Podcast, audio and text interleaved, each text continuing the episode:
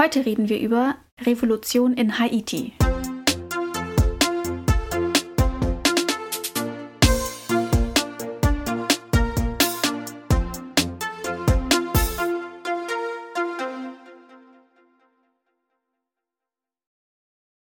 Und damit herzlich willkommen zu einer neuen Folge von Dreiviertelwissen, unserem Podcast, wo wir versuchen, aus unserem Halbwissen zu ganz vielen verschiedenen Themen endlich mal Dreiviertelwissen zu machen.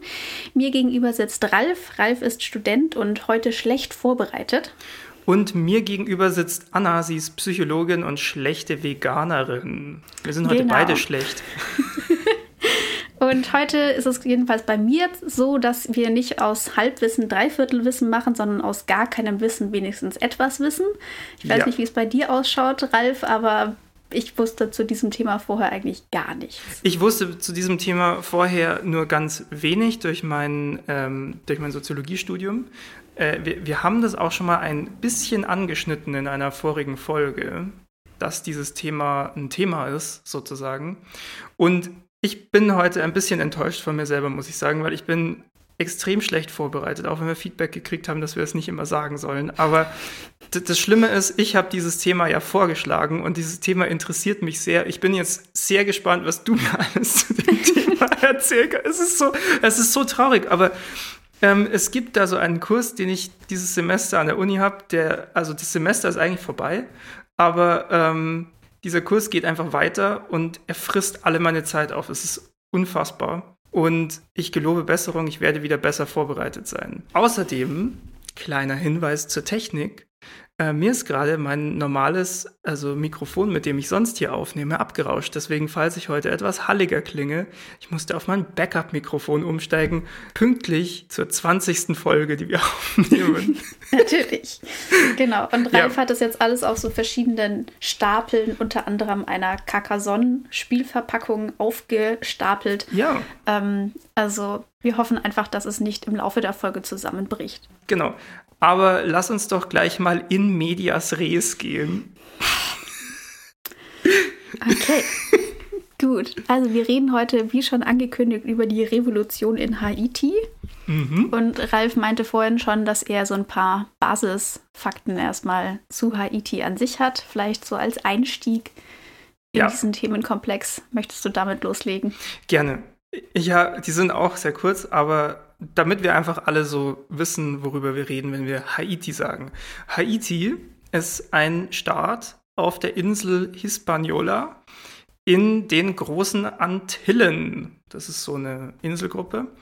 Ähm, und beherbergt, äh, ja, er ist auf dieser Insel zusammen mit der Dominikanischen Republik und es hat ungefähr 11 Millionen EinwohnerInnen. Es ist das einzige Land des amerikanischen Doppelkontinents, das zu den am wenigsten entwickelten Ländern der Welt gezählt wird. Es ist auch eines der ärmsten Länder der Welt. Es ist überhaupt ein Land mit sehr vielen Problemen und seit Mitte der 1990er Jahre sind circa drei Millionen Menschen von dort ausgewandert. Ja, liegt auch auf der Grenze der nordamerikanischen und der karibischen Platte. Deswegen ja. ist das ein Erdbebengebiet und ich denke mal auch deswegen haben wir das schon öfters also die Existenz dieses Landes in Nachrichten etc. mitgekriegt. Äh, besonders 2010, gab es dieses riesige Erdbeben, das über 300.000 äh, Menschenleben gefordert hat. Ja, und ich glaube 2020 auch nochmal, oder? Oder ja, 21? 2021 gab es nochmal ein sehr großes Erdbeben. Ja. Das hat man nicht so viel mitbekommen, weil da überall über Corona berichtet wurde. Ähm, 2004 gab es einen Hurricane, weil es liegt natürlich auch noch im Bereich tropische Wirbelstürme. Natürlich. 2004 gab es einen Hurricane, der über 3000 Menschen getötet hat. Und 2008 gab es eine ganze Reihe tropischer Stürme, die ähm, zwar im Vergleich in Anführungsstrichen nur 800 äh, Menschen das Leben gekostet haben, aber die extreme Zerstörungen über äh, weite Teile des Landes angerichtet haben. Ja, und ich will ganz ehrlich sein, das sind so im Prinzip die einzigen Sachen, die ich vor dieser Folge über Haiti wusste. Genau, dass sie geografisch nicht ideal liegen, also dieser Staat. Ja. ja.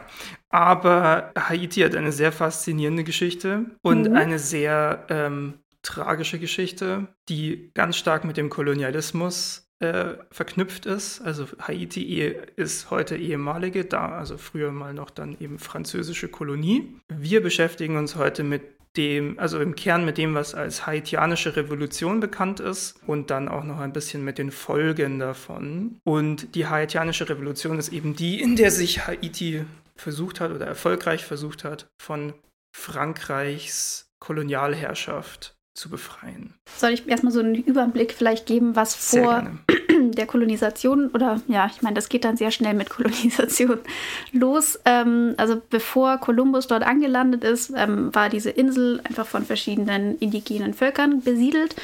Ähm, da gehen die Schätzungen auch ziemlich auseinander, wie viele Menschen zu dem Zeitpunkt dort ungefähr gelebt haben. Aber die Schätzungen reichen von so 300.000 ungefähr bis auch zu drei Millionen. Also ich habe da sehr unterschiedliche Zahlen gelesen.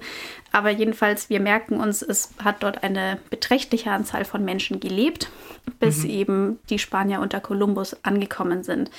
Die haben dann vor ihrer Abfahrt dann zurück wieder nach Spanien auch schon dort die erste spanische Kolonie in Amerika eingerichtet. Die hieß La Navidad. Und die haben dann auch schon sehr früh mit Versklavungen ähm, angefangen von der indigenen Bevölkerung eben ähm, und haben angefangen, dort Goldminen auszubeuten, die es dort eben gab. Mhm. Ähm, und haben dann auch relativ schnell weitere Kolonien und Städte auf dieser Insel eingerichtet. Ähm, durch eingeschleppte Seuchen und Zwangsarbeit etc. ist diese Zahl der indigenen Bevölkerung wahnsinnig schnell geschrumpft. Also 1508 gab es nur noch ungefähr 60.000 indigene Menschen auf dieser Insel. Und wir erinnern uns, es waren mindestens 300.000 oder mehrere Millionen Menschen, die dort vorher gelebt haben. Und man muss mal sagen, wann ist Kolumbus gekommen? 1492, ne? Ja. 1492 bis 1518, 16 ja. Jahre. Ja, genau. Und das ist so der Startpunkt von ja, der Insel, dann sobald Europa weiß, dass es sie gibt, sozusagen. Ja. Ähm, dann wurden auch schnell ähm, indigene Menschen von anderen Inseln oder aus anderen Kolonien auf diese auf Hispaniola gebracht, um dort in Plantagen und eben in diesen Goldminen zu arbeiten. Und dann wurde auch sehr schnell angefangen, Sklaven aus Afrika nach Hispaniola zu bringen. Ähm, und innerhalb weniger Jahrzehnte wurde im Prinzip diese indigene Bevölkerung, die da eben vorher gelebt hat und auch eine sehr reiche Kultur gehabt hatte, ausgelöscht im Prinzip. Ja. Ähm, und es gab dann immer wieder, ab schon in der Mitte des 16. Jahrhunderts, Aufstände von auch geflohenen afrikanischen Sklaven auf dieser Insel, ähm, weil da die Lebensbedingungen gar nicht gut waren natürlich. Ähm, und wie gesagt, war das Ganze eben zunächst unter spanischer Herrschaft, aber Teile der Insel waren im Prinzip ja ohne direkte Herrschaft sozusagen. Und dann haben sich relativ bald, so im 17. Jahrhundert, ähm, französische Seeräuber im Norden von der Insel niedergelassen. Und das hat dann irgendwann dazu geführt, dass Frankreich im Prinzip eine de facto Kolonie auf dieser Insel hatte, wurde mhm. dann teilweise von den Spaniern zerstört etc. Da gab es immer wieder Auseinandersetzungen, bis dann ähm, Ende des 18. Jahrhunderts eine Grenze zwischen ähm, festgelegt wurde, die diese Insel im Prinzip in zwei Hälften geteilt hat.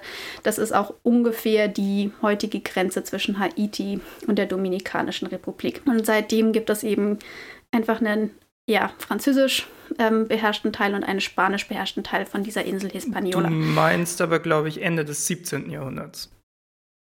Nicht Ende des 18. Jahrhunderts. Ich habe mir jetzt für diese Grenze 1776 aufgeschrieben, aber Kolonie Frankreichs gab es schon vorher. Aber okay. ich glaube, es gab dann ziemlich lang diese Gebietsstreitigkeiten zwischen Spanien und Frankreich. Okay, na dann. Vielleicht ähm, habe ich mir auch da eine falsche Jahreszahl aufgeschrieben, das kann auch sein. Ich sehe hier nämlich nur gerade im Jahre 1697 ähm, trat Spanien das westliche Drittel der Insel an Frankreich ab. Genau, aber ich glaube, diese Grenzziehung, die offizielle, die war dann eben 1776.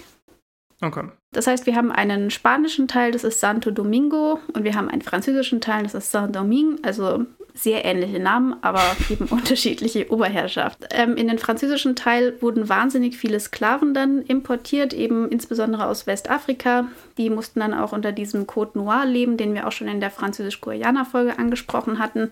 Und die haben da eine sehr, sehr intensive Plantagenwirtschaft betrieben auf dieser Kolonie. Ähm, da wurde insbesondere Zuckerrohr und Kaffee angebaut und eben exportiert. Und zeitweise war diese Kolonie die reichste Kolonie von Frankreich und sehr, sehr profitabel. Ähm, und gleichzeitig ist auf der spanisch dominierten Seite das Ganze eher niedergegangen. Ähm, da war, sind dann auch sehr viele Plantagen aufgegeben worden. Da sind viele von den Sklaven dann auch freigelassen worden. Ähm, und das heißt, dort auf der, auf der spanischen Seite war ein, nur ein, eine Minderheit der Bevölkerung noch versklavt und auf der französischen Seite war es genau umgekehrt, da waren 90 Prozent der Bevölkerung versklavte Menschen. Ja. Ähm, und die Behandlung von diesen Sklaven war eben wahnsinnig schlecht. Dadurch, dass diese ähm, Kolonie so profitabel war, konnten es sich die Plantagenbesitzer im Prinzip leisten, diese Menschen wirklich zu Tode zu arbeiten und unglaublich grausam auszubeuten, weil es für sie kein Problem war, dass pro Jahr fünf bis zehn Prozent ungefähr der Sklaven verstorben sind an den Arbeitsbedingungen, weil sie so reich waren, dass sie sich einfach neue Sklaven dann importieren konnten. Mhm. Und das sind dann schon so mit die Vorbedingungen, die eben ja wahrscheinlich auch einfach das mitbedingt haben, dass es dann zu dieser Revolution gab und zu diesen ähm, Sklavenaufständen kam. Ich habe hier noch ähm, so ein paar Fakten, also zu dieser, zu dieser Konstellation, bevor die Revolution losging. Also das fand ich ganz krass von den Zahlen her. Es gab die Grand Blancs. Also mein Französisches grauenvoll, weil ich auch nie Französisch hatte. Das waren weiße Plantagenbesitzer, Großhändler, Bürokraten und so weiter. Äh, die Petit Blancs, also das waren dann auch weiße, aber ähm, eher so Aufseher, Ladenbesitzer, Handwerker und so. Und das zusammen, habe ich jetzt hier gelesen, waren so circa 40.000 Menschen. Mhm, die Zahl habe ich mir auch aufgeschrieben. Und dann die sogenannten ich weiß nicht, wie man das ausspricht. Mulatten wird es geschrieben. Also ich glaube, man spricht es auch so, aber ich denke, das ist ein Begriff, den man heute so nicht mehr unbedingt verwenden würde. Aber ich habe ihn hier auch in etwas, genau, Anführungsstrichen. Was ich jetzt die sogenannten, kurz einmal klären sollten. genau. genau. das waren das freie Schwarze. Mhm. Genau, die also beziehungsweise oft, nicht unbedingt Schwarze, sondern eher Mixed Race per genau, Personen. Genau, ich habe aufgeschrieben oft Kinder von Franzosen mit schwarzen Frauen. Von und denen gab es circa, etc. Genau, ja. von denen gab es circa 30.000. Und der Rest der Menschen auf Haiti, also ziemlich fast der Rest der Menschen in, äh, in Haiti waren dann, fünf, äh, waren dann schwarze Sklaven. Und das waren 530.000 Menschen. Also nur um sich mal vorzustellen, no, über 90 Prozent der Bevölkerung in Haiti in dem äh, Zeitraum war versklavt. Und dieses, also die Tatsache, dass wir eben vorher schon diese also sehr große Menge von ja, schwarzen Sklaven hatten und dann ähm, diese sogenannten Mulatten, also Mixed Race Personen, das sind auch Sachen, die sich dann auch immer wieder durchziehen in der Geschichte, weil es da dann auch oft zu ähm, Konflikten kam innerhalb die, oder zwischen diesen beiden Gruppen. Ähm, das heißt, das ist auch wichtig, das so ein bisschen im Hinterkopf zu behalten. Ich habe mir hier auch noch aufgeschrieben, es gab so Regeln, die ähm, für die äh, versklavten Menschen, die durften sich nicht mit Weißen an einen Tisch setzen. Sie durften nach 21 Uhr nicht sich auf der Straße aufhalten und und das ist irgendwie der weirdeste, die weirdeste Regel von diesen ganzen. Sie durften nicht nach Frankreich reisen. Die Versklavten oder die? Die Versklavten. Ähm, ja, ja, ja. Ich meine. Ich meine, die, die, konnten sowieso nirgendwo hin, ja. aber ich finde es deswegen so weird, dass man das nochmal festschreibt. Ja. Also wir haben eben diese freie Bevölkerung, die sich aus drei verschiedenen Gruppen im Prinzip ähm, zusammensetzt. Zwischen diesen ganzen Gruppen gibt es auch wieder Konflikte und dann haben wir eine, einen riesigen Anteil von versklavten Menschen eben. Ja. Ähm, von denen waren ungefähr zwei Drittel nicht auf der Insel an sich geboren worden. Das heißt, das waren ganz viele, die halt auch relativ kurz vorher erst auf diese Insel ähm, verschleppt worden waren. Und von denen war ein ganz großer Anteil ähm, Leute, die in Kriegen im Kongo gekämpft hatten. Mhm. Ähm, und insgesamt waren Sklaven aus dem Kongo so die größte Gruppe innerhalb dieser Gruppe der Sklaven.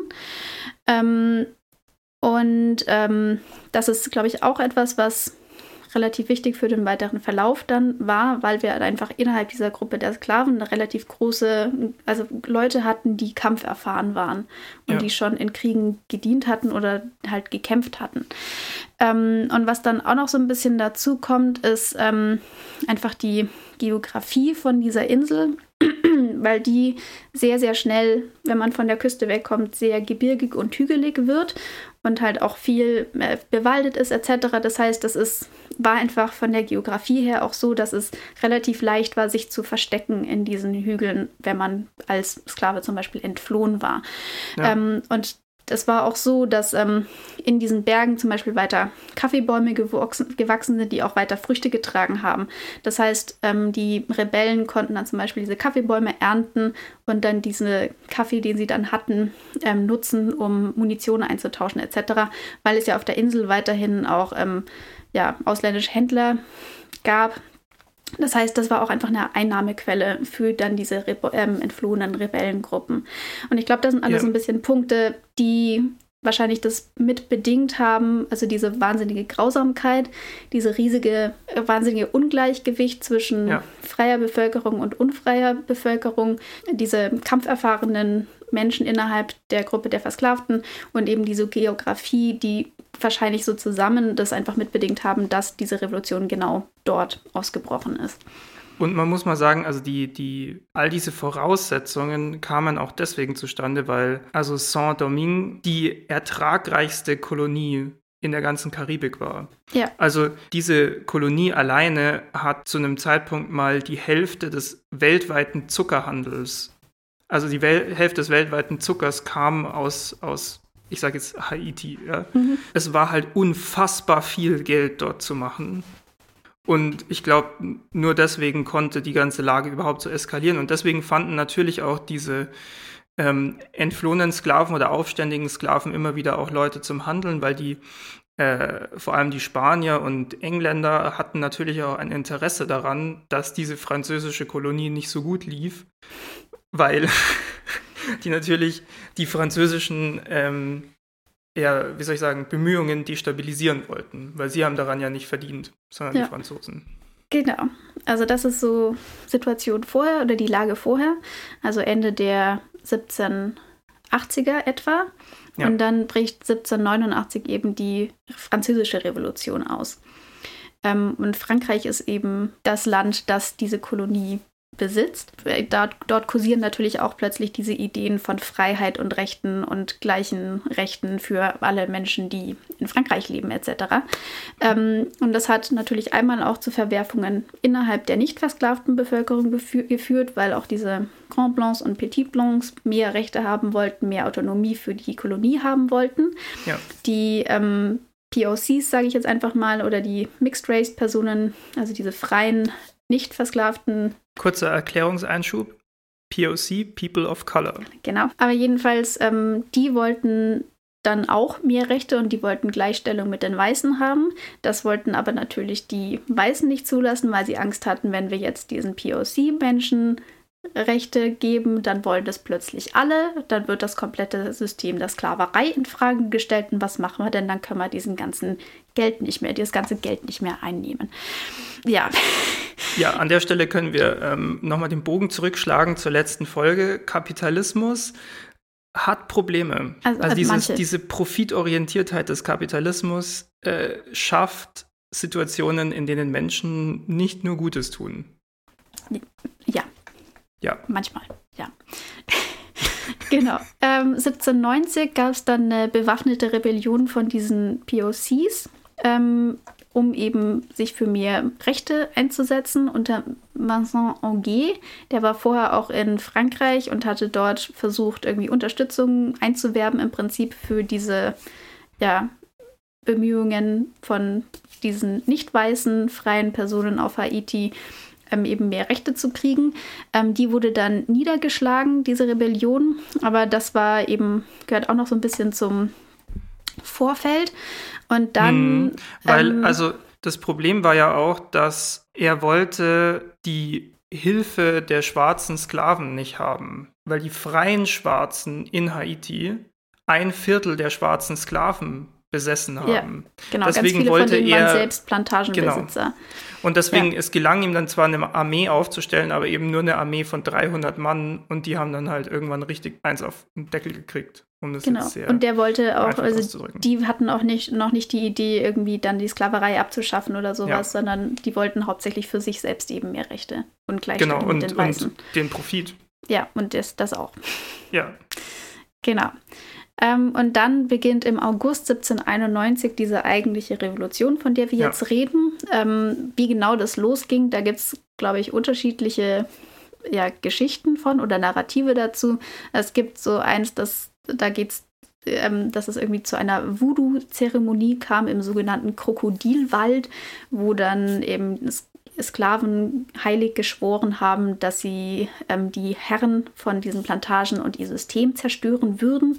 Das beruht wohl teilweise auf Zeitzeugenberichten, teilweise ist es wahrscheinlich auch eher so ein bisschen literarische Ausschmückung der Geschehnisse.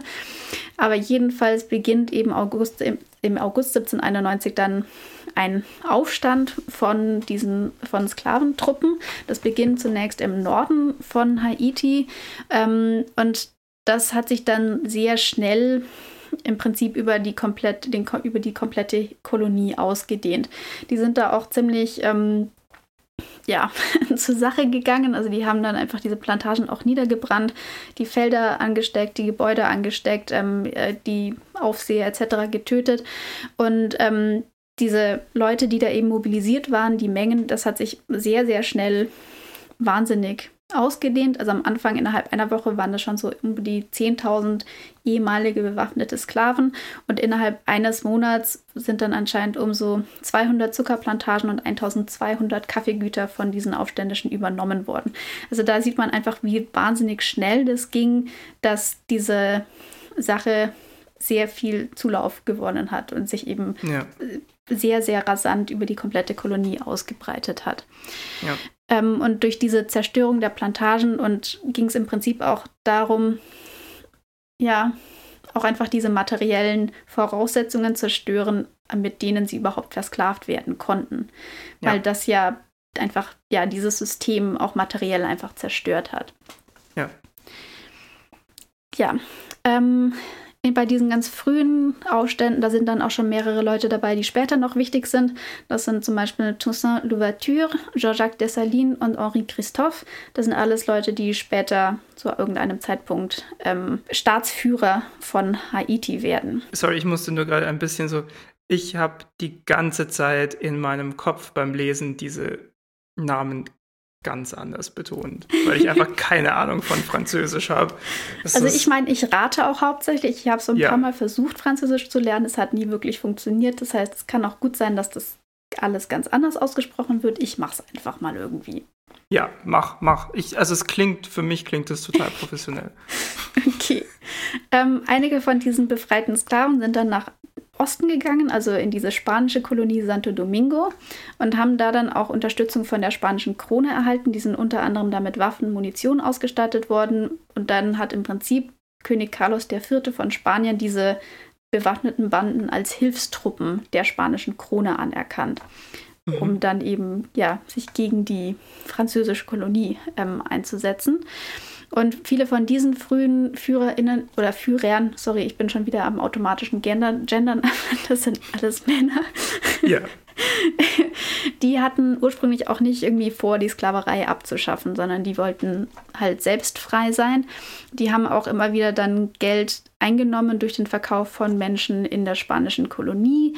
Ähm, die haben auch teilweise mit den Franzosen verhandelt, um dann selbst zwar Verbesserungen von Arbeitsbedingungen für sich zum Beispiel zu kriegen und selber frei zu sein, ähm, aber im Gegenzug dann auch einen großen Teil von diesen ja, befreiten Sklaven wieder auf die Plantagen zu bringen. Das ist aber natürlich bei diesen ganzen Leuten, die sie da angeführt haben, nicht so wirklich auf Zustimmung gestoßen. Die fanden diese Ideen nicht so überzeugend, komischerweise.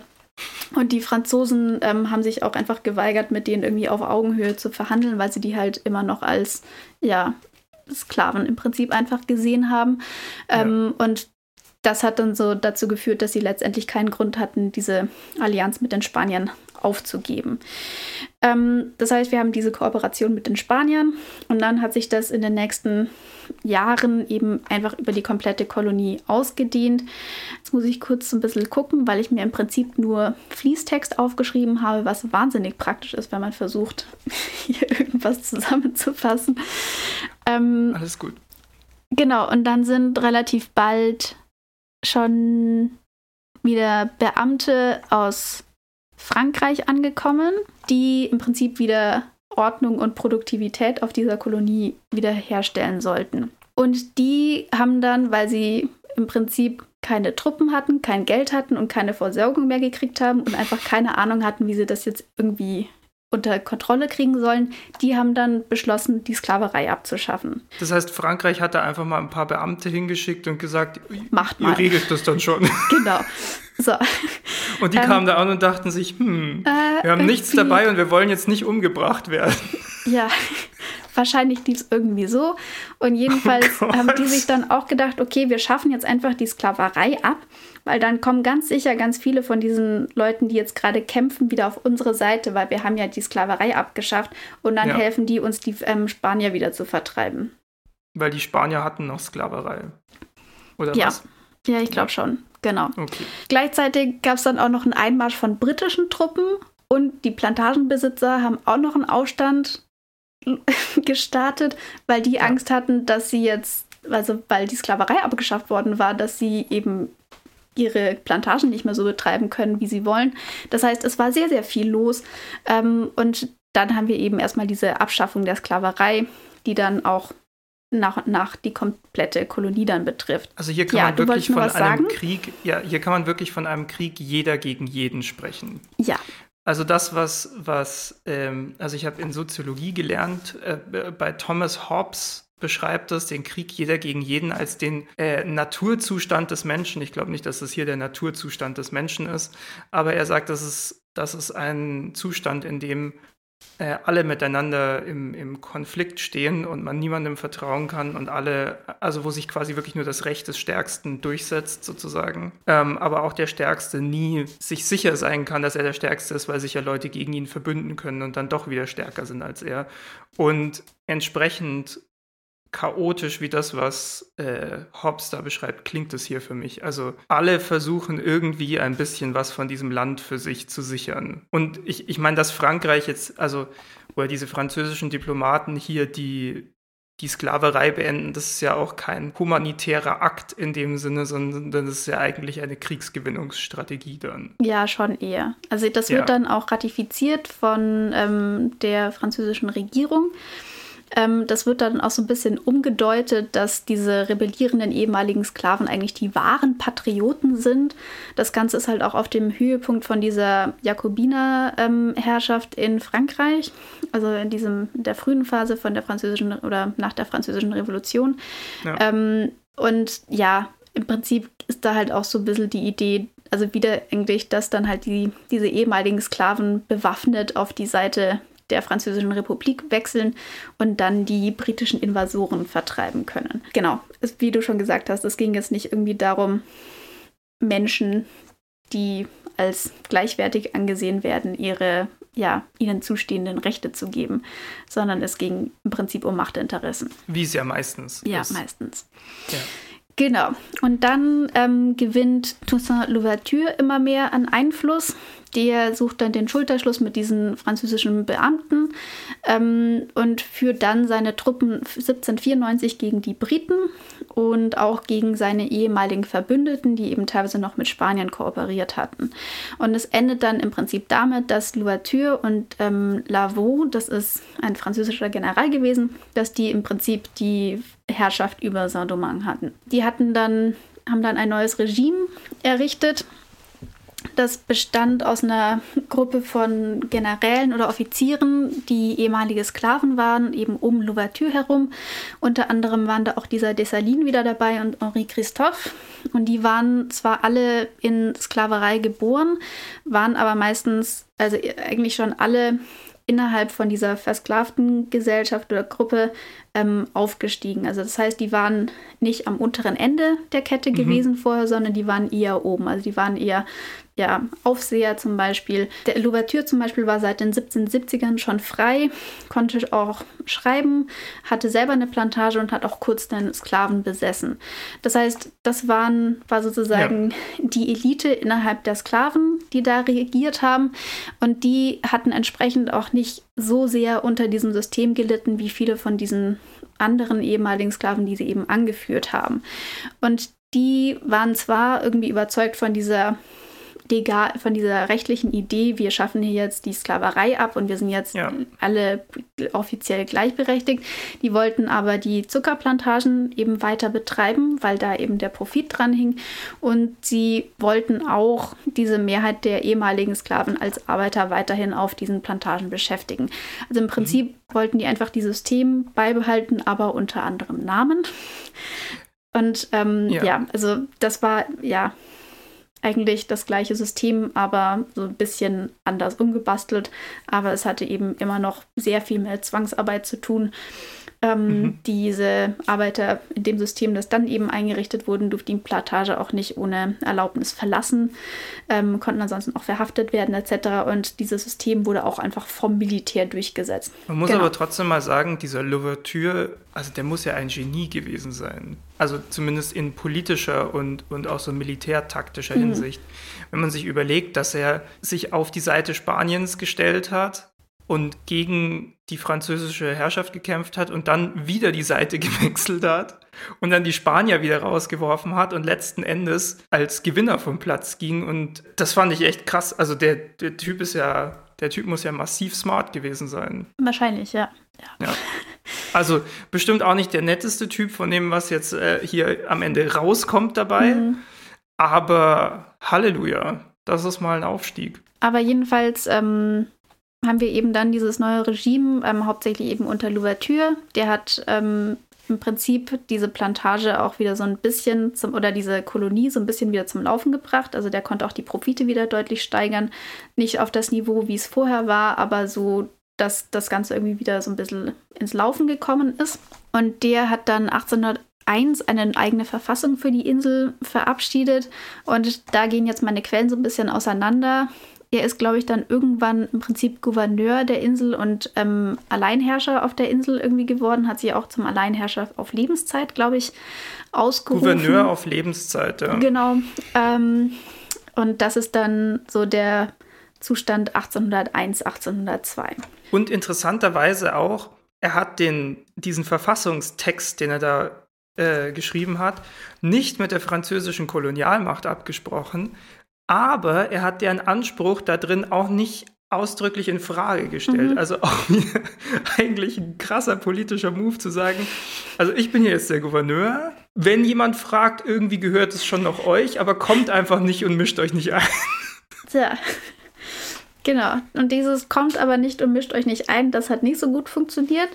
Ja. Weil Napoleon dann 1801 ähm, einen General mit 20.000 bis 25.000 Mann nach Haiti geschickt hat. Die sind dann 1802 angekommen ähm, und haben dann die Kolonie auch wieder unter Kontrolle gebracht im Prinzip. Toussaint und seine Truppen mussten sich dann ins Innere des Landes zurückziehen, haben dann auch wieder Plantagen angezündet, um eben ähm, den Franzosen wieder Einnahmen etc. wegzunehmen. Und es gab dann wieder wiederholte Schlachten gegen die Franzosen. Ähm, Februar im Februar 1802 hat dann Frankreich die Insel aber auch wieder besetzt und ähm, auch wieder die Sklaverei eingeführt. Ähm, und damit auch früher, als es Napoleon im Rest der französischen Kolonien getan hat. Das war nämlich erst im Mai. Ähm, dann haben teilweise diese Rebellengruppen ihre Waffen niedergelegt. Das war aber auch so ein bisschen Kalkül, zu sagen, okay, wir wiegen die jetzt so ein bisschen in Sicherheit und warten darauf, dass denen einfach die Versorgung ausgeht und dann kommt die Regenzeit und dann sterben die alle an tropischen Krankheiten. Das war auch so ja. ein bisschen die Idee, ähm, aber das hat alles nicht so richtig funktioniert, nicht so, wie sich diese Anführer das sich vorgestellt hatten. Toussaint wurde dann nämlich ähm, im Juni 1802 gefangen genommen, ist dann nach Frankreich deportiert worden und ist dort 1803 in einem Gefängnis verstorben. Trotzdem waren dann diese französischen Truppen immer weiter geschwächt. Es gab immer wieder Brandstiftungen und Aufstände und ähm, ganz viel von dieser Plantageninfrastruktur ist einfach zerstört worden im Laufe dessen. Ähm, und das ist dann, hat sich dann wieder ausgewachsen von eher isolierten Taten ähm, zu einer ganz ja, koordinierten Auflehnung gegen diese französischen Truppen. 1802 im Herbst hatten die Franzosen dann schon wieder über den kompletten gebirgigen Teil von dieser Kolonie die Kontrolle verloren. Und ähm, dann gab es, glaube ich, 1803 dann eben unter Jean-Jacques Dessalines wieder einen großen Aufstand. Der hat dann die französischen Truppen tatsächlich ähm, besiegt. Das ist auch die erste Niederlage Napoleons ja. im Prinzip gewesen. Ähm, alle Franzosen und die anderen Weißen mussten die Insel räumen und am 01.01.1804 wurde dann die Unabhängigkeit von Haiti erklärt. Genau, und das Land auch wirklich in Haiti umbenannt. Genau. Ähm, das stammt aus einer Arawak-Sprache, glaube ich, also eine von diesen indigenen Bevölkerungen, die vor der Ankunft der Europäer auf dieser Insel gelebt hatten. Ähm, das bedeutet Birgi, äh, gebirgiges Land. Und bei diesem ganzen Bürgerkrieg zur Unabhängigkeit Haitis, also in dieser ganzen Zeitspanne von, wann ging es los? 1791. Äh, 1791 bis 1804 jetzt sind circa eine halbe Million Menschen ums Leben gekommen. Okay. Uh. Und damit ist Haiti dann unabhängig. Das ist ähm, damit die erste, ja, also die, die, das, der einzige Staat, der aus einer erfolgreichen Sklavenrebellion hervorgegangen ist. Das ist die zweite unabhängige Nation in Amerika, nach den Vereinigten Staaten eben. Ähm, und die erste unabhängige Nation von ja, Menschen afrikanischer Herkunft, wenn ich das richtig auf dem Schirm habe. Und dann hat Frankreich was richtig Fieses gemacht. Die haben dann Santo Domingo besetzt. Das auch, aber sie anderes? haben. Nee, äh, ich, ich meine was anderes. Sie haben dann nämlich als Gegenleistung für die Anerkennung der Unabhängigkeit Haitis also das ist ein bisschen später, 1825 mhm. sind wir jetzt, haben sie Entschädigungen für die ehemaligen Plantagenbesitzer verlangt.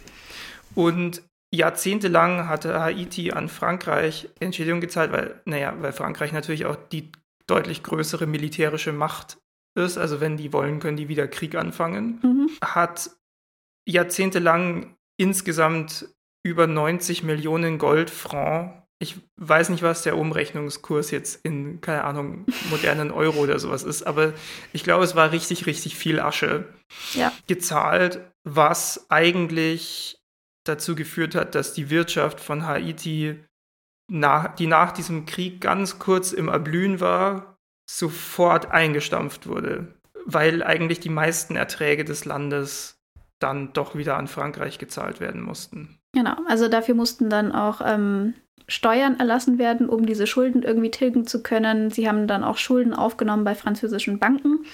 Ähm, also diese Summe, das waren 150 Millionen Franc ursprünglich, das wurde dann irgendwann auf 60 Millionen Franc herabgesetzt. Und diese Summe, die haben sie an sich, glaube ich, bis 1883 abbezahlt.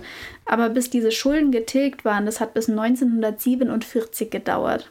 Ja. Also die Schulden, die sie für diese Kreditaufnahme noch hatten. Ja. Ähm, genau, und dadurch hat einfach natürlich eine riesige Menge an Geld immer in diesem Staatshaushalt gezahlt. Und das natürlich auch zu Lasten von zum Beispiel Bildungssystemen, ähm, Infrastruktur etc. gegangen, weil eben so viel auf diese Schuldentilgung immer drauf gegangen ist. Genau, genau. und ich meine, es, also es ist ja mit der Revolution in Haiti ist es ja nicht vorbei. Also nee. es ist ja nicht so, dass diese Revolution jetzt stattfindet und danach ist irgendwie alles gut und alle sind frei und alle sind glücklich, sondern ähm, wir, wir haben die Folge ja auch ganz bewusst nicht die haitianische Revolution genannt, sondern Revolution in Haiti, weil es folgten danach noch so einige. Also zwischendurch wurde das Land dann auch besetzt von den USA, zwischendurch wurde es, also war ein UN-Mandat, also Blauhelme dort, äh, um das Land zu befrieden von, von immer wieder aufkochenden äh, Konflikten. Und viel davon hat, oder fast alles davon, hat damit zu tun mit der desaströsen wirtschaftlichen Situation im Land. Also niemand hat es, also niemand, der an der Macht war, hat es geschafft, dieses Land, also ich weiß auch nicht, ob es alle versucht haben, ja, aber niemand hat es geschafft, dieses Land so zu machen, dass die so, so umzudrehen, dass die Menschen von dem leben können, was in diesem Land ist. Und auch da setzen sich, das ist jetzt, sorry, so ein kleiner kleiner Ausblick auch, ja. Diese kolonialistischen Mechanismen setzen sich ja bis heute durch. Also die, eine Bedingung dafür, dass die, dass die USA nach ihrer Besetzung das Land verlassen haben, war, dass sich, dass sich Haiti an den Vorgaben der Weltbank und der internationalen Währungsfonds, des internationalen Währungsfonds, genau, dass sich Haiti wirtschaftlich mit denen abstimmt und sich an die Regeln der Marktwirtschaft hält. Und das Problem damit war, also dass von außen dann Druck auf Haiti ausgeübt wurde, in spezialisierte Wirtschaft zu gehen. Also vor Ort nicht das anzubauen, was die Leute brauchen, sondern vor Ort Dinge anzubauen, die man eben in Haiti gut anbauen kann. Mhm. Ja? Und diese Sachen zu exportieren und dann so Lebensmittel zu importieren. Aber da Haiti relativ klein ist und da es in Haiti eine extreme Bodenerosion gibt, was auch nochmal auf die Zeit der haitianischen Revolution zurückgeht, weil da hat irgendwie dann nach der Revolution hat jede Familie, also jede Bauernfamilie, genau Anfang des 19. Jahrhunderts, jede Bauernfamilie 15 Hektar Land bekommen. Und das Problem war, diese 15 Hektar Land die hatte halt die Familie und halt, wenn, wenn dann vererbt wurde, wurde dieses, wurden aus diesen 15 Hektar dann halt erst 7,5 Hektar für zwei Söhne oder wie auch immer. Ja? Und nach und nach wurden, also wurde dieses Land, das eine einzelne Familie besitzt, immer kleiner. Bis, ich habe hier 1971 waren es noch circa 1,5 Hektar Land pro Bauernfamilie, also ein Zehntel. Dadurch wurde dieses Land total überbewirtschaftet. Also dieser Boden wurde total überbewirtschaftet und inzwischen gibt es in Haiti eine sehr starke Bodenerosion. Also die, die, die Böden sind einfach nicht mehr wirklich fruchtbar, weil, die, weil, weil viel zu viel versucht wurde, aus denen rauszuholen, damit diese Familien sich ernähren können. Plus ganz oft auch mit Monokulturen gearbeitet wurde, weil die weil gesagt wurde, hey, ihr müsst diese und jene Sachen anbauen, die sich auf dem Weltmarkt verkaufen lassen.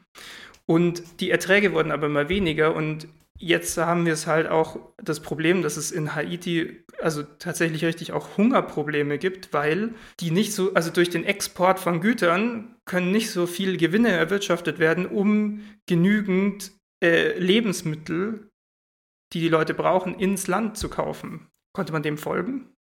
Ja, ja, genau. Okay. Ich denke nur gerade währenddessen über andere Sachen nach, die ich mir vorhin noch aufgeschrieben habe. Sorry, das war jetzt so ein, da, da, da, ich bin da jetzt kurz abgezweigt.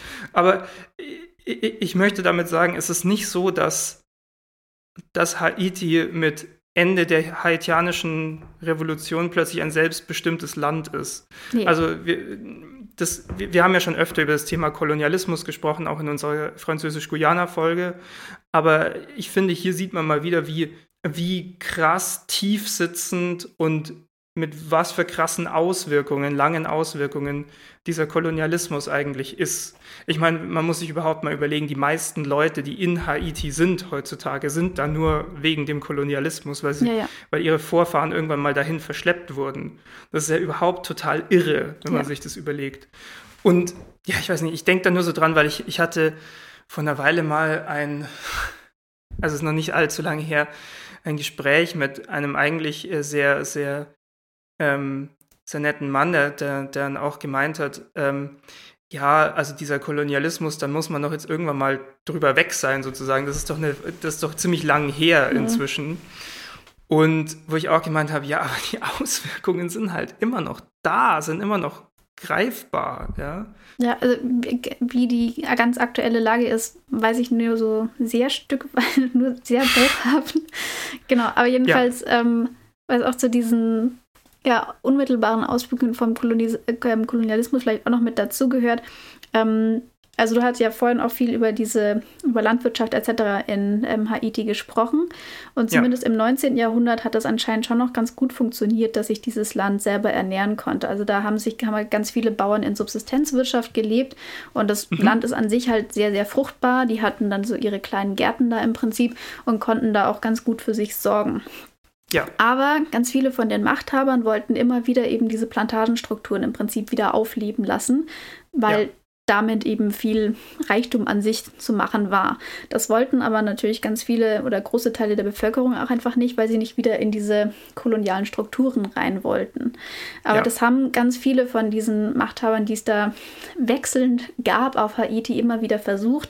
Da gab es auch immer wieder Versuche mit Zwangsarbeit etc., Enteignung der Bevölkerung und so weiter, Verbot von Landbesitz oder Beschränkung auf ganz, ganz kleine ähm, Parzellen etc um eben Leute wieder auf diese Plantagen zu zwingen. Ähm, Und was wir aber auch eben ganz viel haben, ist besonders in den frühen Jahren nach der Unabhängigkeit, dass wir eben eine Reihe von im Prinzip Gewaltherrschern haben, die hauptsächlich versuchen, sich selbst zu bereichern. Also der ja. Dessalin, der diesen finalen Umsturz dann äh, mit konzertiert hat, der hat sich dann noch im Oktober zum Kaiser ernannt zum Beispiel. Er ist nicht der Einzige, der sich zum Kaiser äh, ernannt nee, hat. Nee, es gibt dann später nochmal ein Kaiserreich. Ja. Ähm, der versucht dann Santo Domingo zu erobern, dann wurde Dessalines ermordet, dann kam Henri Christophe, der hat sich dann zum König ernannt, dann wurde Haiti in zwei Teile gespalten, es gab dann die nördliche Republik, da waren die Schwarzen, es gab die südliche Republik, da waren die sogenannten Mulatten, also die, ähm, diese äh, schon vor der Revolution freien ja. Nicht-Weißen. Dann wird unten wieder die Sklaverei abgeschafft. Ähm, dann gibt es einen Aufstand gegen den König im Norden etc. Also es gibt einfach schon in diesen frühen Jahren nach der Unabhängigkeit eine wahnsinnig viele Wechsel von, ähm, ja, wo die Grenzen allein schon sind und wer gerade herrscht ja. und welche Staatsform wir haben. Ähm, und in dieser ganzen Zeit ist halt, also also ich meine, ganz viele von den Plantagen sind wieder zerstört gewesen. Sie wussten, also dann hat man versucht, irgendwie diese Wirtschaft wieder zum Laufen zu kriegen. Währenddessen war aber das Land einfach noch nicht anerkannt von ganz vielen anderen Staaten. Das kommt auch noch mit dazu. Das heißt, Handel war schwierig. Ähm, und da kommen einfach wahnsinnig viele Sachen dazu. Und dann kommt eben 1825 Frankreich um die Ecke und sagt, ihr müsst uns jetzt 150 Millionen Francs zurückzahlen. Ja. Ähm, und ja, dann gab es in den 1840ern noch ein schweres Erdbeben und so. Also da kommt immer wahnsinnig viel zusammen und eben auch immer wieder Leute, die einfach nur versuchen, möglichst viel für sich selbst rauszuholen an der Spitze von diesem Staat. Ja, und auch, also es, es ergibt ja in einer gewissen Weise auch Sinn. Also es ist jetzt ein Gedanke, den ich gerade entwickle. Ja, also ähm, der kann auch völliger Blödsinn sein, aber die Menschen, die wirklich eine lange Geschichte und Kultur hatten mit dieser, mit diesem Flecken Erde, die gibt es ja zu diesem Zeitpunkt quasi nicht mehr. Ja. Sondern du hast jetzt lauter Menschen aufeinander sitzen, die durch den Kolonialismus und durch also durch ein System der Ausbeutung überhaupt erst dorthin gekommen sind. Ja, die auch nicht irgendwie die, die gleiche Sprache sprechen, nicht die gleiche Kultur die auch, haben, die nicht keine die gleiche gemeinsame Religion Geschichte, haben, keine genau, gemeinsame ja. Kultur haben, die kein, also nichts, was sie verbindet im Kern. Das, wir sprechen ja nicht über ein, ein Volk in dem Sinne, wie wir jetzt in, weiß ich nicht, äh, über ein Volk sprechen würden, wenn sie zurück, also wenn sie in, in, in in ihren jeweiligen Gebieten in Afrika hätten ja. bleiben können, ja, äh, zum Beispiel. Und ich, also ich kann mir auch vorstellen, dass es deswegen so schwierig ist, eine, eine Einigkeit oder eine, einen länger dauernden Frieden in dieses Land zu bringen, weil was ist denn die gemeinsame haitianische Identität? Jedenfalls zu dem Zeitpunkt, außer eben ja, ja, sich genau. gegen die Sklaverei zu richten. Und was dann auch noch genau. mit dazu kommt, ist, dass wir eben einmal diese schwarzen ehemaligen Sklaven haben und wir haben eben diese vorher schon freien ähm, POC, die halt einen ganz anderen Bildungsstandard hatten, ganz anderen Lebensstandard hatten vielleicht auch auch vielleicht auch gewohnt waren, dadurch, dass sie auch selber Sklaven besetzen, äh, besessen hatten, auf die schwarze Bevölkerung herabzuschauen. Und diese rassistischen Konflikte zwischen diesen beiden Bevölkerungsgruppen, die ziehen sie halt auch immer wieder durch. Und ich glaube, es ist auch jetzt noch so, dass ähm, ähm, zwar diese nicht schwarzen, sondern ähm, ne. es ist schwierig, weil hier da jetzt diese Unterscheidung ist zwischen schwarzen Menschen und äh, ja, Menschen, die sowohl schwarze als auch weiße Vorfahren haben. Ja. Was ja in anderen Ländern diese Trennung so oder nicht so präsent ist oder nicht gemacht ja. wird. Genau, aber jedenfalls dort haben wir diese Trennung ähm, und diese Minderheit ist aber teilweise immer noch in sehr dominanten Positionen, was Wirtschaft etc. angeht. Und die hatten ja. auch immer wieder einfach die Macht über den Rest der Bevölkerung. Ähm, und das ist halt noch so eine zusätzliche Komponente, die da noch mit reinspielt. In diese, ja, ja wahrscheinlich auch einfach, ja, ja, hat auch sehr viel Instabilität. Also ich glaube, und das, was man auch nicht vergessen darf, ist, dass die ganze Zeit eben dieses Potenzial da ist, richtig viel Geld zu verdienen, wenn man eigentlich ja. diese diese kolonialen Strukturen wieder aufbauen würde. Ja. Und das ist ein echt gefährlicher Cocktail. Es, es, also die, die, die, meisten Präsidenten, wenn man hier mal so durch die Geschichte des Landes scrollt, ja, auch nachdem es offiziell eine Demokratie ist, die meisten Präsidenten werden entweder irgendwann Alleinherrscher mhm. oder umgebracht. Ja. Also es ist ja auch klar, dass wenn du keine politisch verlässliche Situation hast, dass, dass dann auch keine wirkliche Wirtschaft entstehen kann. Dazu kamen dann noch ein, so Dinge wie, also die, die medizinische Situation in Haiti ist richtig schlecht. Es gab epidemische Ausbrüche äh, von, also es gab einen epidemischen Ausbruch von Cholera 2011 bis 2013. Da starben über 8000 Menschen. Und dann kommen noch diese ganzen Naturkatastrophen dazu, die wir angesprochen haben. Also es ist echt, ich kann diese drei Millionen Menschen, die da einfach gesagt haben, wir gehen jetzt, sehr gut verstehen. Ja, und das ist halt ein weiteres Problem, ne? Also ja. Abwanderung von ja, den Leuten, die es eben rausschaffen sozusagen und die aber vielleicht, wenn dann die Möglichkeit hätten, da irgendwie was zum Besseren zu bewegen. Ja. Also ich meine, diese, ja, das hat man ja in vielen Ländern, das, das war ja in der DDR zum Beispiel auch so, dass da viele Leute einfach gegangen sind, die dann natürlich auch wieder gefehlt haben. Ja, also, aber wie gesagt, genau. da kommen einfach und immer so wahnsinnig viele Leute da Sachen da zusammen und immer wieder auch diese Einmischung von außen.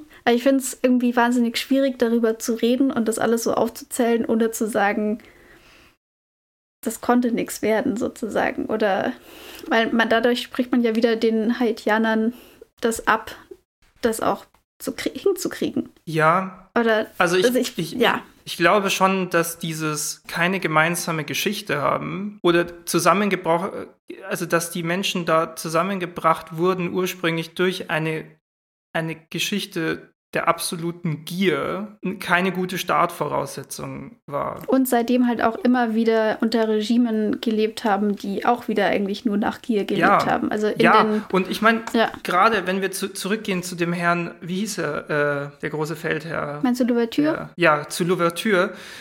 Da sieht man ja, also man kann jetzt nicht sagen, dass da keine klugen Menschen unterwegs waren. Nee. Aber die, die Bedingungen sind richtig mies und also natürlich ist es bestimmt möglich, da einen, einen funktionierenden Staat irgendwie zu errichten oder da irgendwie ein gutes Leben zu ermöglichen, aber ich glaube, es ist unfassbar schwierig. Also man, man ich, ich denke mir halt immer so, so große politische Bewegungen funktionieren immer über Erzählungen, über Erzählungen, die Menschen zusammenbringen. Und wie machst du es, wenn du als Land keine gemeinsame Erzählung hast? Außer vielleicht, dass der Kolonialismus echt kacke ist. Ja, ich, ich, weiß nicht, wie das jetzt ist. Also ob das jetzt noch. also die Ansatz aktuelle ist. Situation ist, dass am, in der Nacht vom 6. auf den 7. Juli 2021 der äh, bis dahin amtierende Präsident, oh je, ich kann es nicht, also es heißt, wird geschrieben Moise, aber mit, mit zwei Punkten über dem I. Moise, glaube ich. Moise ähm, ermordet wurde in seiner Privatresidenz von einer Gruppe von Männern, die laut Medienberichten Englisch und Spanisch sprachen und als Ausländer betitelt wurden. Mhm. Und seitdem ziehen kriminelle Banden vor allem durchs Land. Bis Oktober 2021 wurden verschiedene Ortschaften und sogar bis zur Hälfte die Hauptstadt von diesen Banden übernommen. Es ist eine massive Treibstoffknappheit, fehlender Strom, fast vollständige Einstellung des öffentlichen Nahverkehrs sowie ein Anstieg der Zahl von Hungernden und laut den Vereinten Nationen benötigen 4,4 von 11 Millionen Haitianern Nahrungsmittelhilfe. Das ist Stand Ende 2021. Ja, ja, ich meine, das, das, das, also danke, dass ja. du das nochmal gesagt hast, aber ähm, du meintest ja, dass also dieses, diese, dass dieses Narrativ sozusagen fehlt oder dieses ähm, verbindende Element. Und ich, das weiß ich jetzt nicht, ich meine, das kann man jetzt aus dieser Situation nicht rauslesen, ob, also ich meine, ja. natürlich ist es absolut auch möglich, dass sich Leute auf Haiti Gut, sich so als Haiti, als Haiti, äh, Haitianer einfach definieren ja. oder identifizieren und das als, ich meine, das ist ja auch eine sehr lange Leidensgeschichte im Prinzip, das kann natürlich, ja auch wieder natürlich. was Verbindendes sein. Ähm, genau, ja. deswegen weiß ich nicht, ob das so jetzt als Erklärungsansatz sozusagen. Nee, ich will auch gar nicht, kann. dass es jetzt die universelle Erklärung für irgendwas ist. Das ist einfach ein Gedanke, der mir gerade so gekommen ist, ja, dass es, glaube ich, unglaublich schwer ist zu entwickeln. Ich glaube, es wird sowas bestimmt heute geben. Ich kenne mich damit nicht so genau aus. Das muss man auch einfach ja. dazu sagen, ja. Also was man halt auch, also was das Ganze natürlich auch schwierig macht, ist, dass sich immer wieder einfach Mächte von außen ja. massiv einmischen. Ja. Also es ist ja auch, dieses Land kommt einfach nicht zur Ruhe. Also es ist, es ist crazy, ja. Ja. Ja, also ähm, es gab, ja. ich glaube, den ersten demokratischen Regierungswechsel. Das war Ende der 90er, nach mhm. der zweiten Intervention durch die USA. Also die waren Anfang des 20. Jahrhunderts mal da und dann sind sie 1994 wieder ähm, in Haiti eingerückt. Dann gab es wieder Wahlen und dann wurde im Prinzip, also das sagt jedenfalls dieser Präsident Aristide, der wurde dann von den Amerikanern ausgeflogen und er bezeichnet das inzwischen als Entführung. genau, also jedenfalls. Die, die Amerikaner, das habe ich auch gelesen, die Amerikaner behaupten, er wäre freiwillig gegangen. Genau, er sagt nicht so anscheinend. Dann waren wieder UN-Truppen dort stationiert. Dann sollte eine Übergangsregierung neue Wahlen organisieren. Aber zum Beispiel die karibische Gemeinschaft hat diese Übergangsregierung dann nicht anerkannt, weil sie eben Aristide weiter als legitimen Präsidenten gesehen haben und so. Also wir haben auch einfach, es ist echt noch nicht lang her, dass sich wieder die USA oder eine fremde Macht einfach sehr explizit in dieses Land eingemischt hat.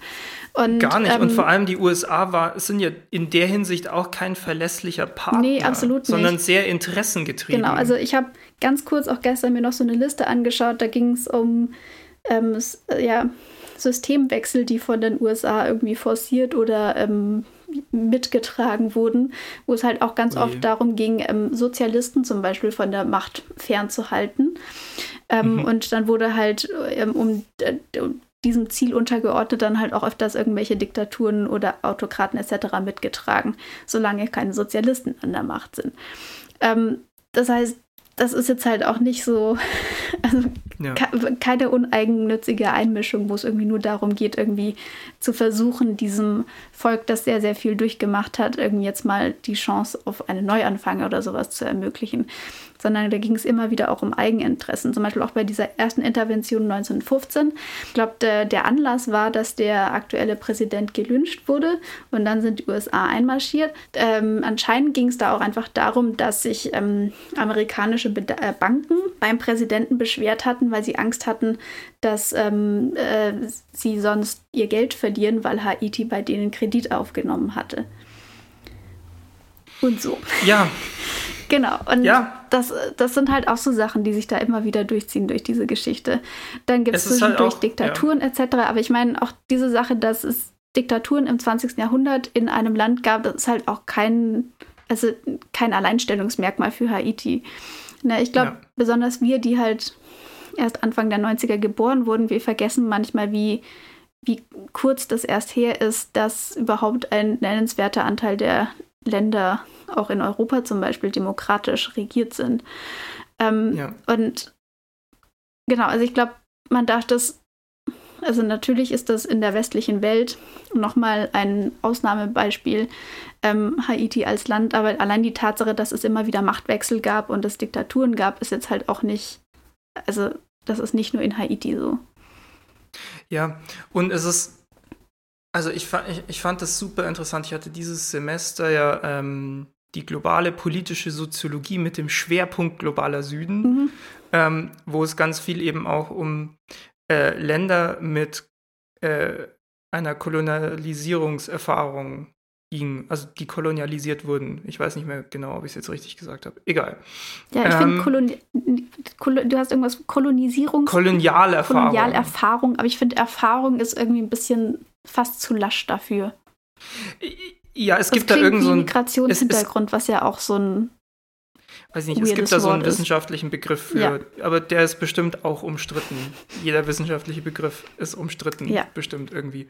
Ja, ähm, auf jeden Fall, da ging es darum, also Länder, die früher mal kolonialisiert waren und jetzt versuchen, Wirtschaft, eine Wirtschaft zum Beispiel aufzubauen oder ein äh, funktionierendes politisches System aufzubauen. Es ist halt unfassbar schwer, weil die halt in eine extrem verflochtene Staatengemeinschaft und vor allem ein, eine, eine weltweit verflochtene ähm, Wirtschaft hineinkommen.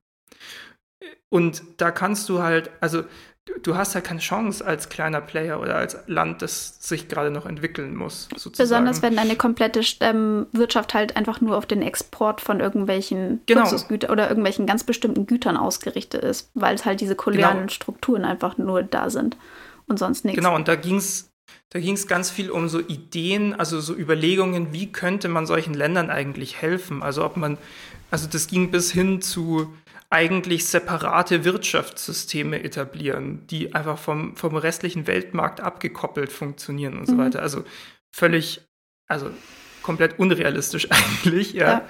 Aber da ging es eben um die Frage, wie kann man Ländern die Zeit verschaffen und den Raum verschaffen, von selbst zu wachsen und von selbst ohne Einmischung von außen einfach mal was Eigenes auf die Beine zu stellen. Es ist unfassbar schwierig.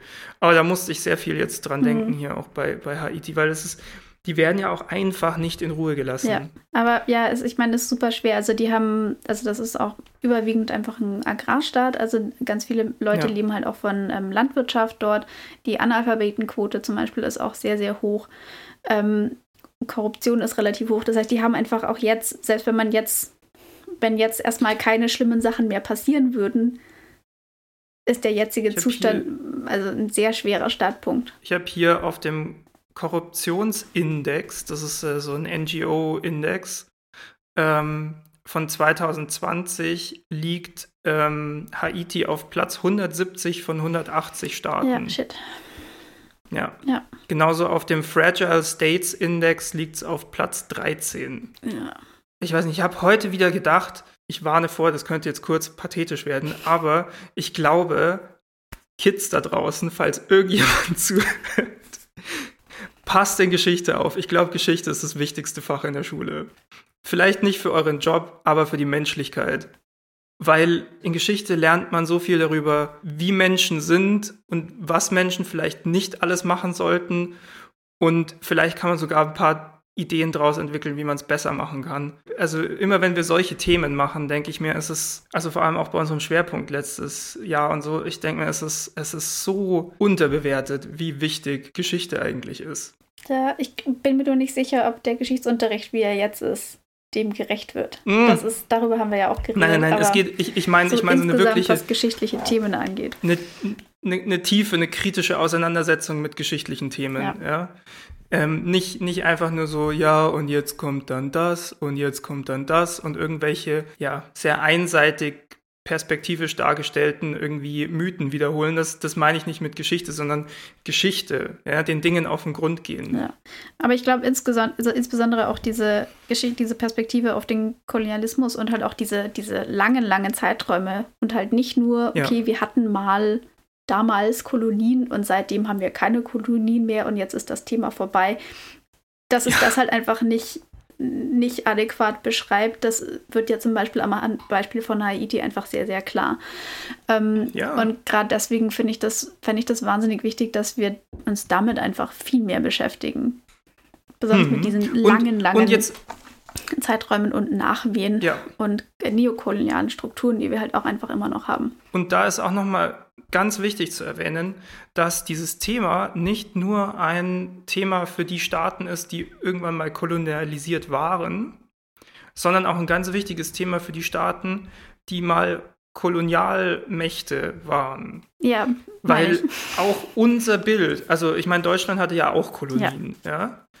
Auch unser Bild von der Welt ist extrem vom Kolonialismus geprägt.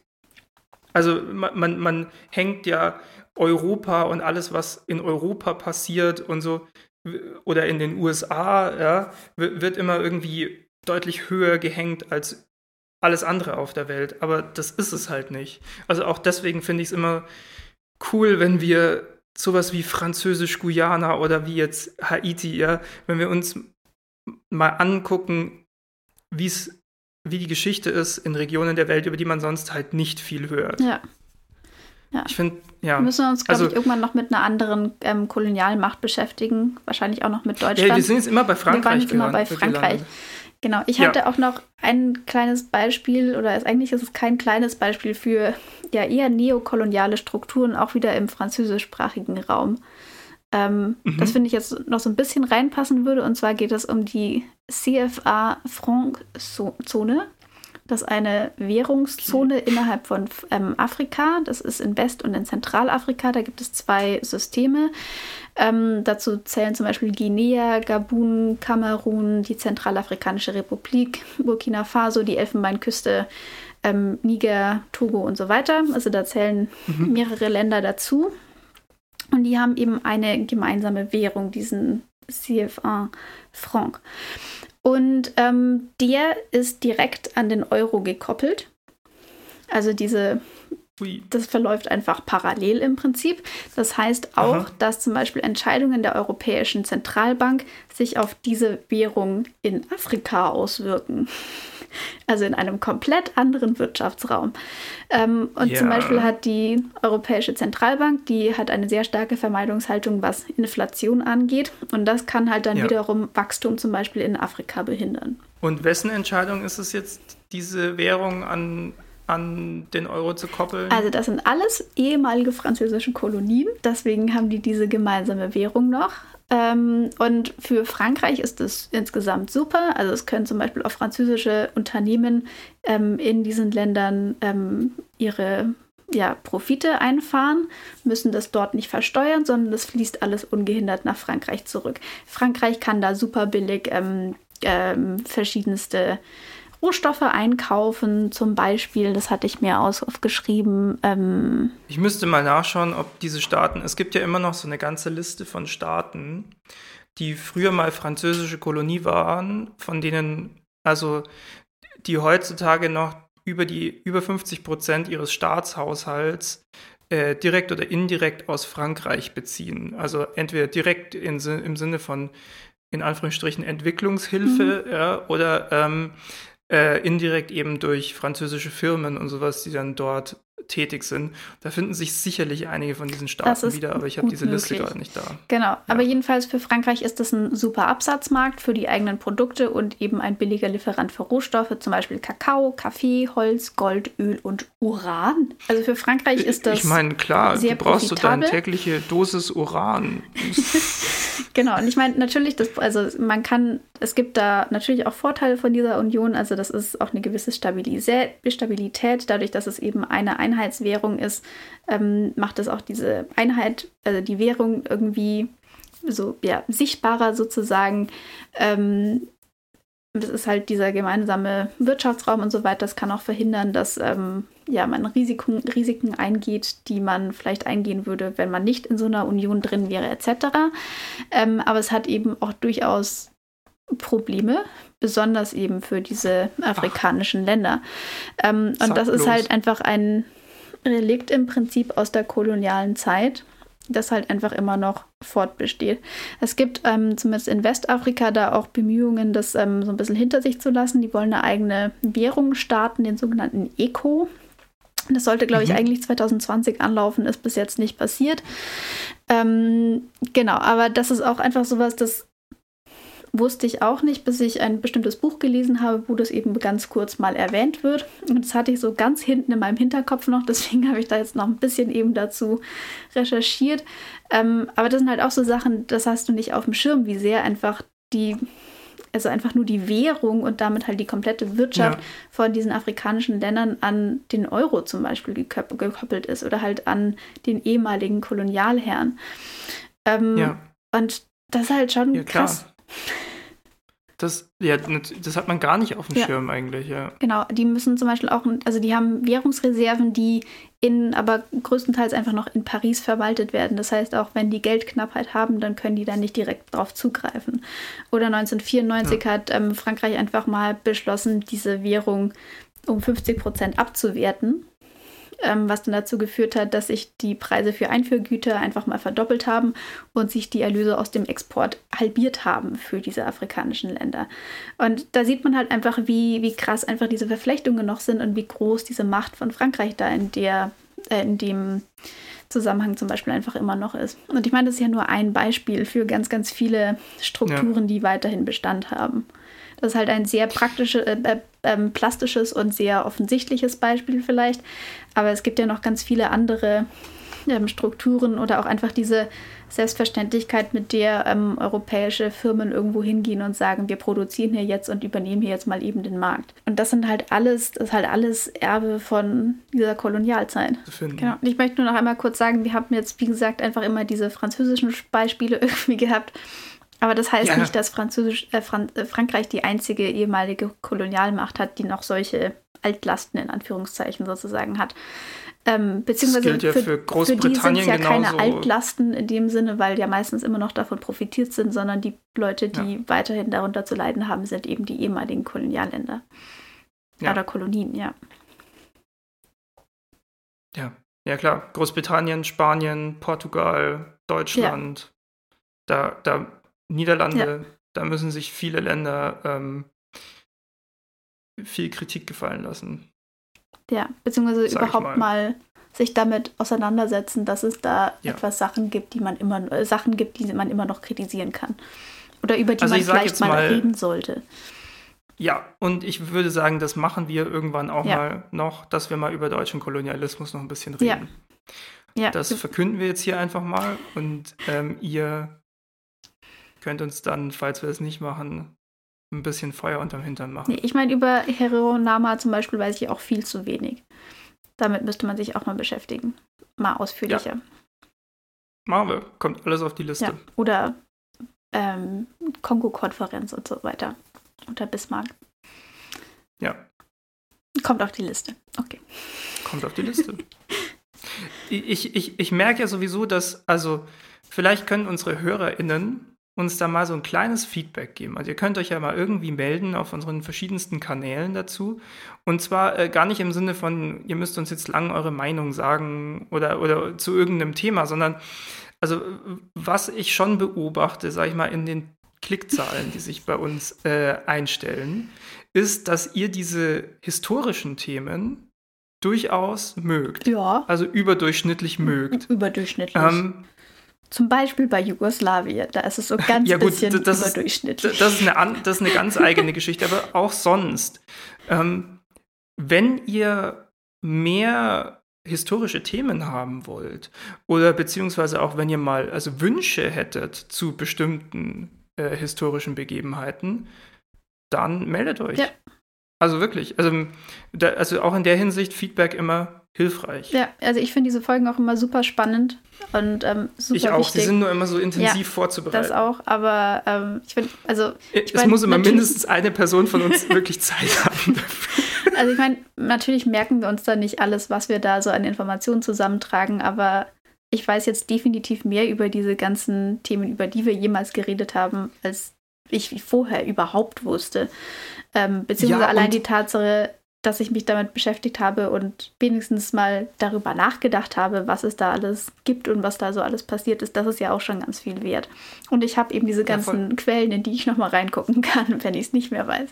Ja, und selbst wenn man nicht immer alles die ganze Zeit präsent hat, wenn das Thema dann irgendwo mal vorkommt, dann, also, dann habe ich sehr schnell wieder diese Sachen im Kopf. Ja. Wunderbar. Anna, Hast du noch ein Fazit dazu oder sollen wir langsam mal in Richtung Ende des Podcasts manövrieren? Äh, ja, Fazit finde ich sehr, sehr schwierig bei der Geschichte mein dieses Landes. Das Plädoyer für den Geschichtsunterricht. Ja, das auch, genau. Und ich würde einfach Haiti sehr, sehr wünschen, dass da einfach mal ein bisschen Ruhe einkehrt in jeglicher Hinsicht. Ich würde an der Stelle noch ich meine, nee, Corona kommt jetzt ja natürlich auch noch mit dazu. Das macht das alles auch nicht ja, besser in den letzten Jahren bei denen. Corona, das, das, ich, ich glaube, das läuft so nebenbei mit. Dann, ja. Das ist ja, das ist ja mega verrückt. Also mitten während der Corona-Zeit wurde der Präsident erschossen. Ja, und die hatten da auch noch mal ein fettes Erdbeben. Also. Ja. Ja. Also ich weiß gar nicht, ob Corona da so weit oben auf der Prioritätenliste nee, steht. Nee, das macht definitiv alles nicht besser. Nee, aber darauf können wir uns allgemein einigen, dass Corona eigentlich Wenig nichts besser, besser macht. macht. Ja, das stimmt. Das stimmt. Ja. Alright. Ich würde sagen, auch angesichts der fortgeschrittenen Zeit und Uhrzeit, zu der wir mhm. aufnehmen, mhm. kommen wir zu den schönen Dingen des Lebens. Ich habe mir ist gerade eins eingefallen, ja. deswegen schieße ich jetzt einfach mal los. los. Und zwar, ähm, es gibt von der ganz tollen Band Arcade Fire einen Song, der heißt Heidi, also Heidi, ähm, weil die, äh, die Sängerin äh, von Arcade Fire oder die, die, also die eine Sängerin und Mitgründerin der Band sozusagen, deren, ich glaube, ihre Mutter kommt, also ist Haitianerin. Die, also sie, hat, sie hat haitianische Vorfahren und die haben irgendwie so eine tiefe Verbindung auch mit dem Land und machen da ganz viel auch mit, also Hilfe in Haiti mhm. und so weiter. Mir ist gerade eingefallen, es ist ein großartiger und von den Lyrics her wirklich auch herzzerreißender Song, vor allem wenn man jetzt diesen geschichtlichen Hintergrund auch noch mit dazu hat.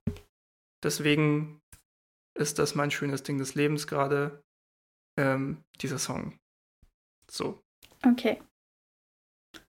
Muss ich mir mal anhören, den Song. Kenne ich nicht bis jetzt. Ähm, mein schönes Ding des Lebens ist ähm, Licht und das jetzt langsam Frühling wird. Ich habe mich schon gefragt, was es heute zu essen gibt bei nee. dir. Wir könnten auch mal so Annas Kochecke oder so machen. Wir auch machen. Ich kann ab jetzt auch einfach immer irgendwas zu essen sagen.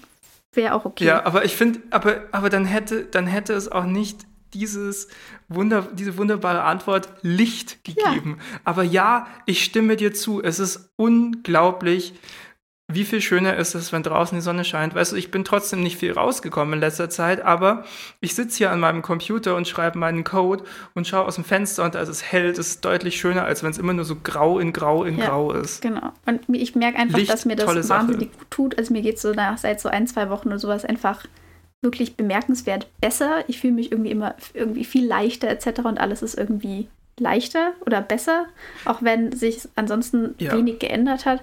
Ähm, genau, ich freue mich einfach jetzt sehr drauf, dass es so langsam ein bisschen wärmer wird und dass es auch einfach schöner und entspannter wird, sich wieder mit FreundInnen draußen zu treffen und sich einfach irgendwo in die Sonne ja. zu hauen etc. Ähm, und genau, darauf freue ich mich einfach jetzt sehr und das tut mir sehr gut. Deswegen ist das mein schönes Ding des Lebens. Es ist auch wirklich verrückt, wie viel so ein bisschen Sonnenschein einfach wirklich für die Psyche ja, ausmacht. Also es ist natürlich eigentlich irgendwie auch offensichtlich. Aber es ist trotzdem immer wieder Aber krass. Es ist auch verrückt, wie krass ja. es ist. Ja. ja. ja. Gut. Genau. Dann glaube ich, sind wir langsam am Ende unseres auch. Podcasts angelangt. Du hast ja schon einen Aufruf zum Feedback gestartet. Genau, und ähm, ihr erreicht uns wie immer auf Instagram unter dreiviertelwissen oder auf Twitter unter dreiviertelwissen, nur ist da drei und vier als Zahl geschrieben. Korrekt. Und ansonsten, wenn ihr das Ganze hier gut fandet, dann könnt ihr uns unterstützen, indem ihr zum Beispiel eine, äh, eine Folge aus Spotify in eurer Insta-Story teilt. Das geht ganz leicht, indem ihr allgemein uns einfach auf den verschiedenen Plattformen, auf denen ihr uns hört, folgt, Bewertungen gebt und uns natürlich ganz klassisch einfach euren FreundInnen weiterempfehlt. Yes. Und ja, dann würde ich sagen, vielen Dank, dass ihr zugehört habt. Äh, bis zum nächsten Mal. Jo, macht's ciao. gut, ciao.